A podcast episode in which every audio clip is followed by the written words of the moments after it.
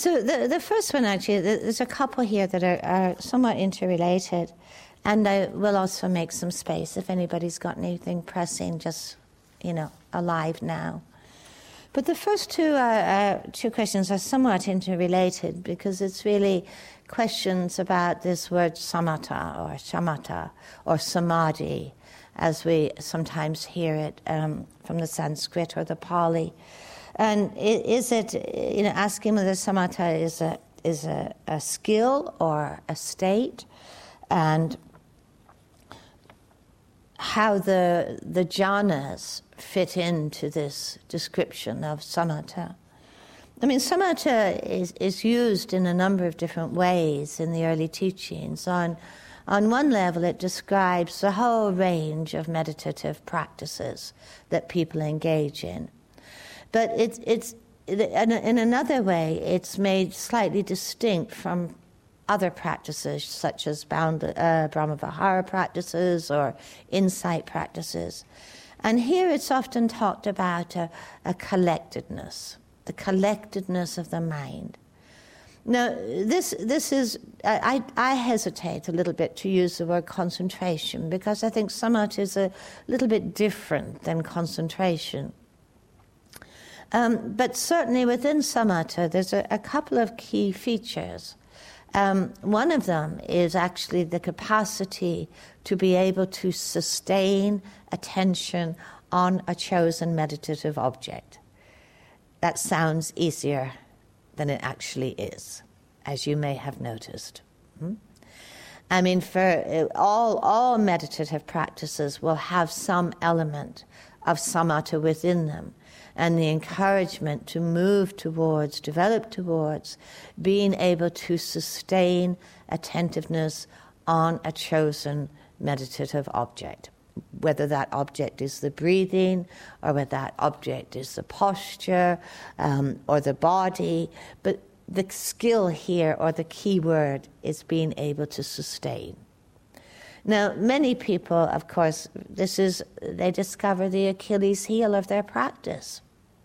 You know, they come and they sit and they have the intention, you know, to apply their attention to the breathing process or to the body, and it doesn't stick. Hmm? You know, within moments, the attention seems to be drawn to, to something else. Now, in an insight practice, that would actually be considered fine. You know, you would actually make that whatever you were drawn towards you know, give it the same element of attentiveness or mindfulness and then return to your chosen object.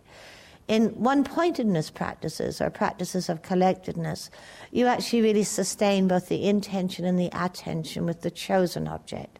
It doesn't mean your attention is never drawn away, but you don't have much interest in what it is drawn to.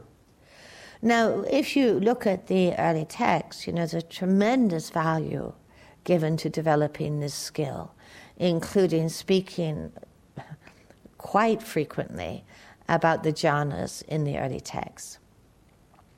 And again, uh, you know, there's different ways of relating to the jhanas, and some of you, uh, most likely at least, have a sort of working familiarity with the, the jhanas of, of rapture, of happiness, of peace, of equanimity as absorptions. Hmm, as absorptions, as abiding absorption states. So sometimes they're referred to as states that are uh, almost confined to meditative periods.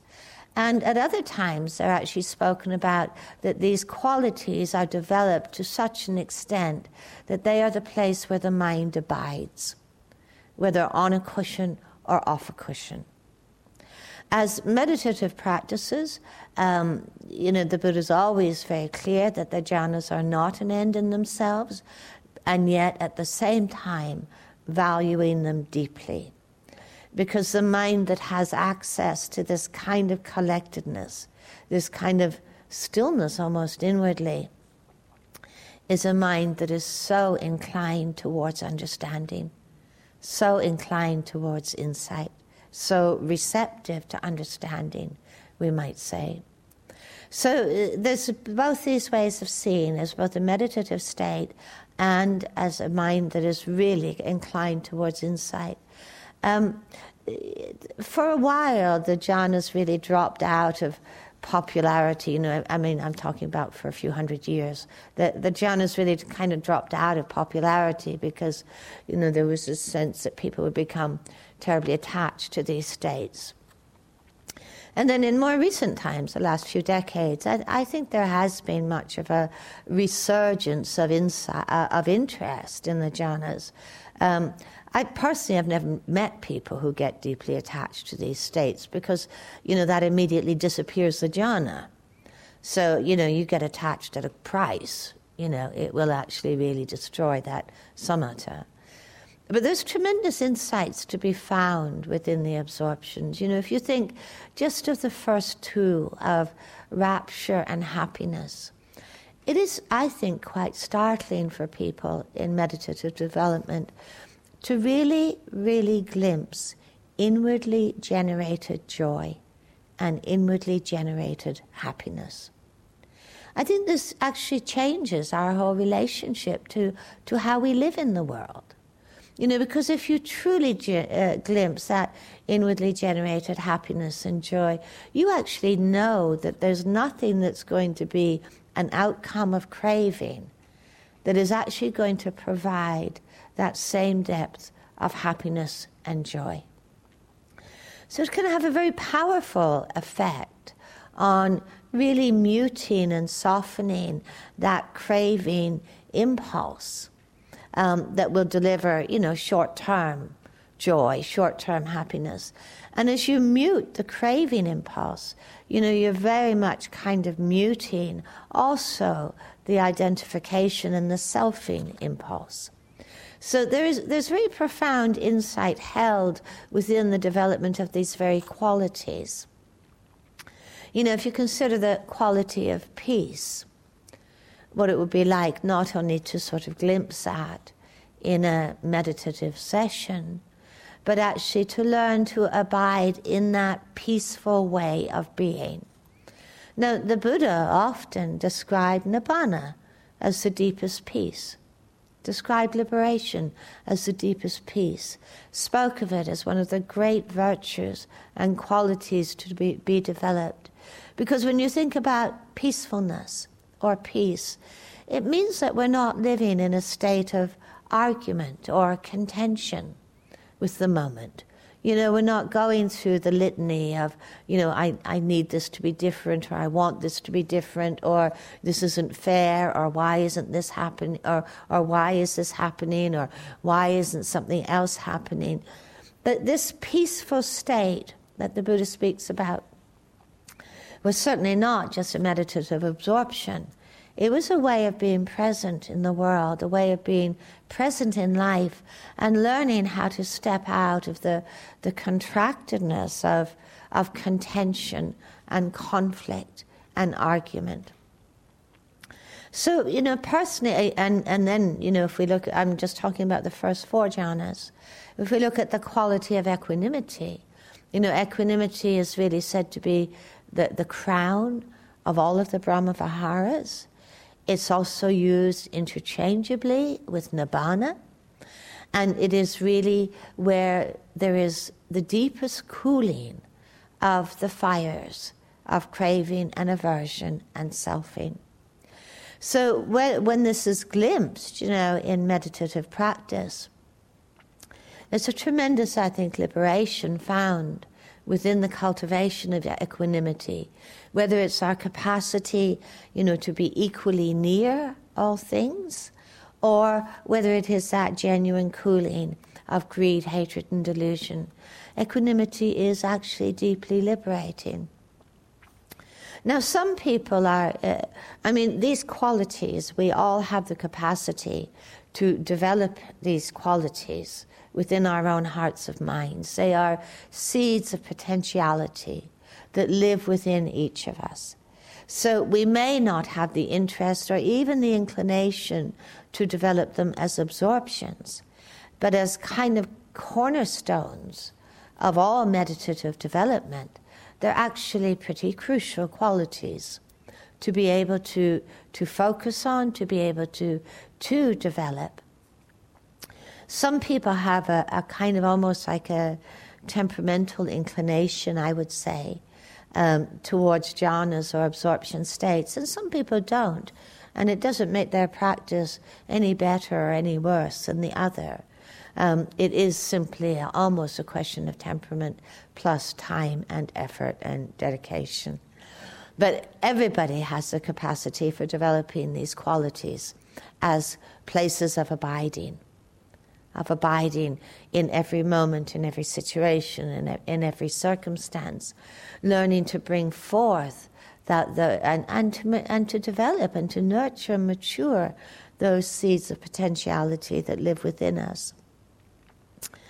This capacity to sustain attention really does, I think, really require quite a lot of dedication and, and applied effort and willingness to begin again and uh, you know commitment and enthusiasm.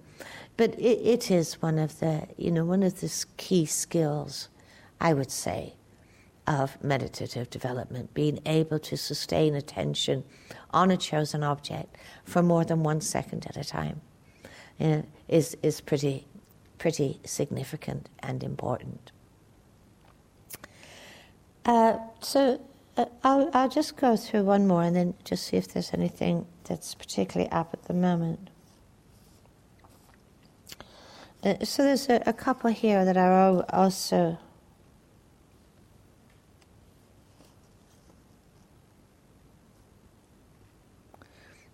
uh, somewhat related. So, one of the questions is can you, why are students not more frequently and explicit, explicitly encouraged and told that stream entry is possible? Um, when will we as a Sangha grow mature enough to drop the secrecy around attainments? Um, the other question that slightly, I think, ties into this, at least in my mind, is can you please say something about the misinterpretations we make in the West on the teachings? Um, and what, what, well, what did the early Buddhist teachings say regarding this? Um, this is a complex question, isn't it? I mean, Westerners in the culture that we live in, you know, many people have been, you know, found themselves to be quite casualties emotionally and psychologically of striving and forcing and achieving. Um, uh, you know, the, the level of expectation that people in our culture are exposed to through their, you know, their, their education lives, their professional lives, you know, we, we live in a world, don't we, of sort of images of perfection and shoulds and what we should become and, you know, what, what, a, what a successful person looks like. And it, it's, hard, it's hard not to be exposed to those images. And I think one of the reactions to that, the power of all of that striving and disappointment and judgment that comes with it, has been to often talk about the pathway as not really having goals. You know, we have a lot of more words in the West about, you know, just being present and just being mindful and nowhere to go, you know, and nothing to do and, you know, nothing to become. And, you know, this, is, this has really come, I think, in some way uh, as a way of trying to take care of that almost embedded tendency to be always leaning forward into somewhere else or being somewhere, someone else. Now, the, the early texts don't have any problem with the word, word striving. Uh, I would say that. You know, this is uh, actually quite encouraged. Um, probably didn't live within such an individualistic culture where the sense of self is so implicated in the striving that many people do. Um, but the early t- t- teachings have no problem at all with the word striving and have no problem at all with the word goals. Hmm? I mean, it's very, very clear if you if you look at the teachings. You know, that everybody has a starting point on the path, and although those starting points on the path can be very, very different for different people, you know, very different reasons for practicing. Um, there's also a kind of a sort of universality about the reasons why the path is offered as it is. And for many people, their starting point is either a sense of dissatisfaction in their lives, and accompanying that, a sense of possibility. I think without those two, we wouldn't have any, any motivation to practice. Some level of dissatisfaction and some level of possibility. This is clearly very much supported in the early teachings, where, you know, the starting point and the path is always some awareness of dukkha. The dukkha that is woven, some of it woven into human life, you know, the pain of pain, the pain that comes with having a body that ages, that becomes ill, that dies, that is subject to conditions. You know, many of the painful emotional states we meet of grief, of loss, of separation. I mean, none of us are exempt from this. You know, part of dukkha is the whole world of, of ever present change and instability that doesn't mean that that's somehow negative. It just means that everything that is born, created, comes into being, is incapable of providing a lasting refuge or safety or happiness. So this is the starting point of the path in the early teachings is waking up to dukkha and the invitation that dukkha is to be understood. The completion point of the path, of course, is nibbana. Um, the word enlightenment, by the way, is a much later introduction into this whole languaging. It's a very Western concept, but awakening, nibbana, cessation of dukkha, cessation of the optional levels of dukkha, of distress, emotional, psychological distress that comes through arguing with the unarguables, that comes through our compounding uh, the pain that is in life with reactivity, with aversion and craving, that this all comes to an end. The Buddha speaks about the cessation, the blowing out the fires, and the unshakable liberation of the heart. The path is what exists between that starting point and that completion point. Now, there's many, many models that are used in the early teachings to describe this waking up process or this process of falling into wakefulness. Sometimes the Buddha speaks about liberation through understanding emptiness, speaks about liberation through uh, metta, and he's uh, one of the maps that are used is this map of uh, four four stages of awakening. The first one is stream entry, where there is a, a, a falling away of personality view, and a falling away of attachment, and a falling away of doubt. Now, this, in my mind, in any case, is is the most significant um, significant stage of this awakening process. Um, because it, it, it, of course, changes everything.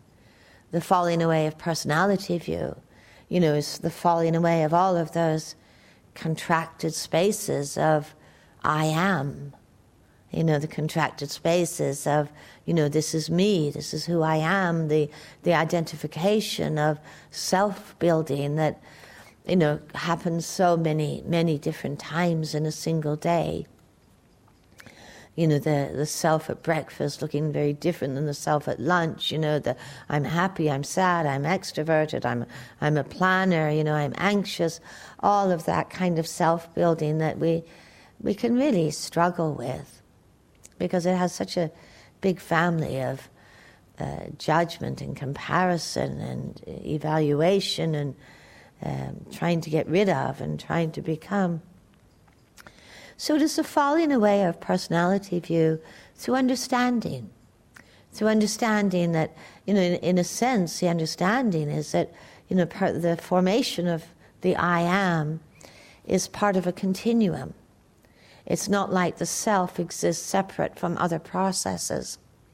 It's, it's part of a continuum that actually begins with craving and aversion. And when craving and aversion intensify, it, it, it morphs into clinging and grasping and identification.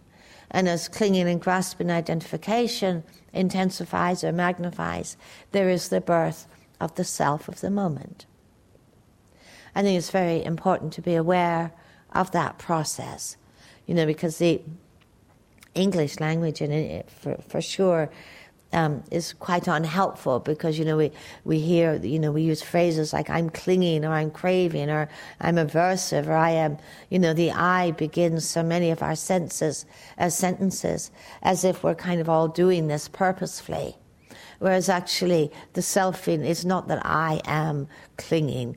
Clinging happens because of the fueling of craving and aversion. So, uh, and, and then the formation of the I am. So the, the falling away of personality view is, is really the ending of clinging to anything at all, of the body, the mind, the thoughts, the views, the emotions. And, and that is a, a great liberation. It is not only a great liberation inwardly, the formation of personality view is always arising simultaneously with the formation of a sense of the other, hmm? self and other. Whether that other is external or whether it is something within ourselves.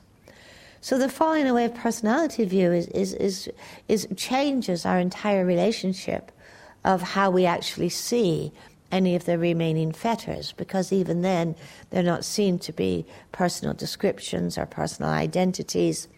They're actually just simply fetters to be understood. Um, so the the, the, the, the, falling away of personality view, the, the formation, the second part of this stage of awakening is um, usually when you when you read it in the text, it's about the, the falling away of the attachment to rites and rituals. Um, and you need to remember that in the, in the time of the Buddha, rites and rituals were ways that you sort of guaranteed your place in the world. You know, you made offerings to secure, you know, a better future, a better birth. You know, you made offerings to stand in the, the good light of the gods. You know, you, you made offerings and sacrifices to earn merit, and it very much was part of forming how you saw yourself in society. Now, we would look at that and think, well, that doesn't have much to do with us today. But our attachment, our rites and rituals, our habits, the attachment to our habits, you know, uh, how things have to work in our lives, you know, how other people have to work in relationship to us, you know, um, how our days have to unfold, you know, the, the many, many psychological, emotional, and behavioral habits that we use in the same vein to try and guarantee a certain kind of order or a certain kind of certainty or a certain kind of safety. So the Buddha very much recognized that actually it's quite an illusory safety and quite an illusory order that is offered through this attachment to rites and rituals. Just as we need to see, I guess, the same way, how illusory is the safety and certainty offered to us through our habits. And the third of these, these, these things that fall away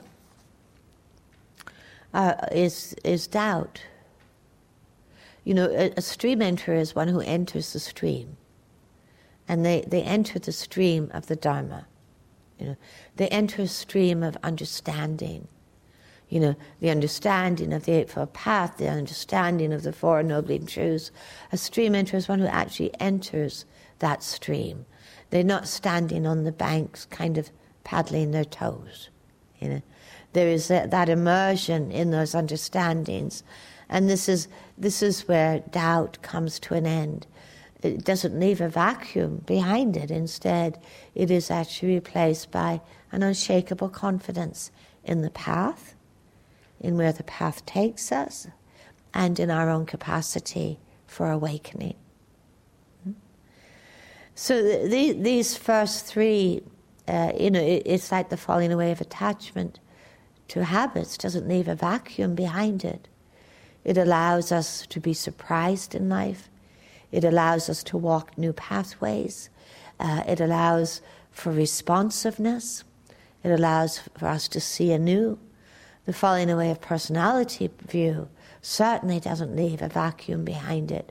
It allows us to be really the, the, the fluid, creative, unfolding beings that we are with enormous capacity. And I do agree that this is actually really uh, often not much spoken about in the West, you know, as if we're a little embarrassed or a little shy, or we, we think it's a kind of taboo subject, you know, or whether we think it's kind of like outdated, whether these are understandings that only ever happened to people in the past or only ever happened to people who live ordained lives, you know.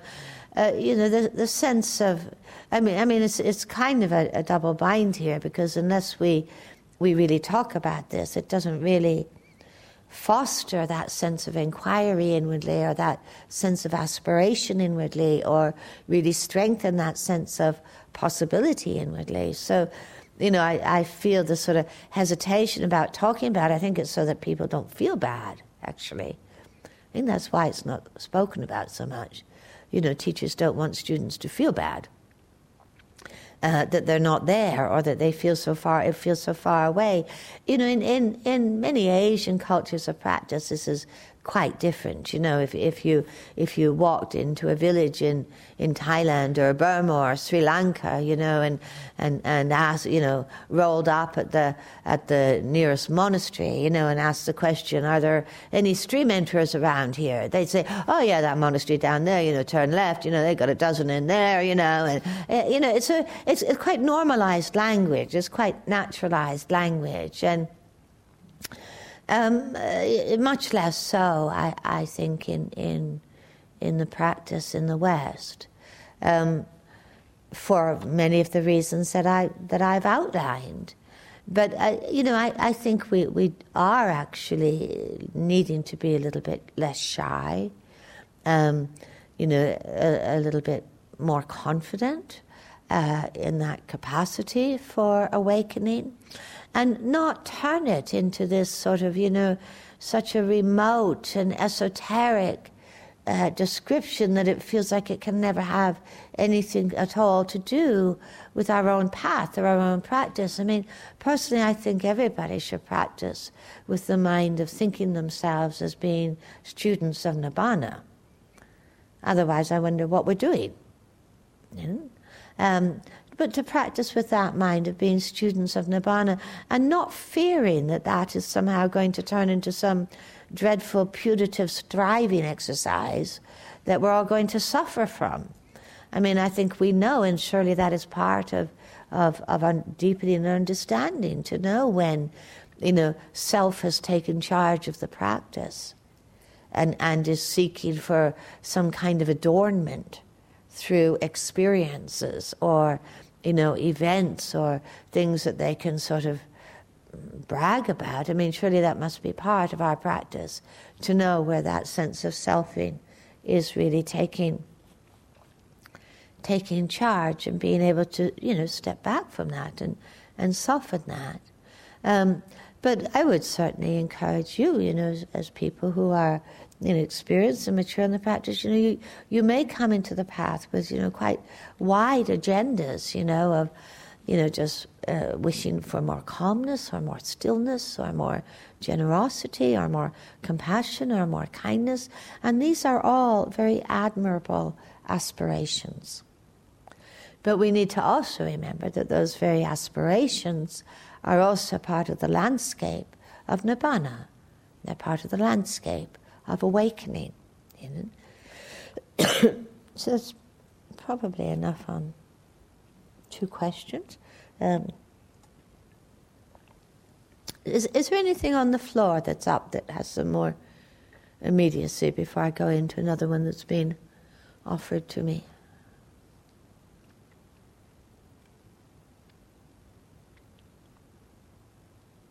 No? Okay.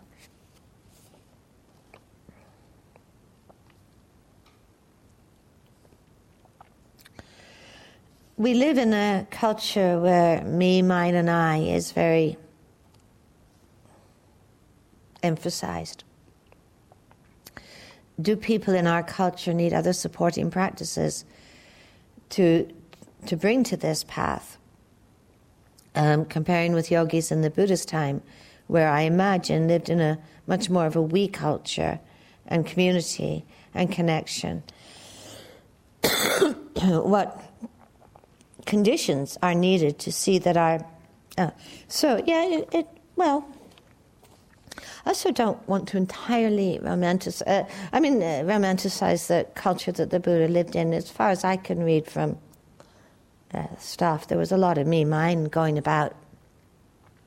Um, you know, and, and, a lot of contention between people, you know, and a, a lot of conflict. I mean, I, I, I think there is a sort of timelessness to the human mind, which I, which I think is why, you know, the Buddha's teaching on non-self was actually so very, very radical at the time, as, as it is, again, radical in, in our culture, I think, to question what it is to live in the world without being governed by the me and the mine.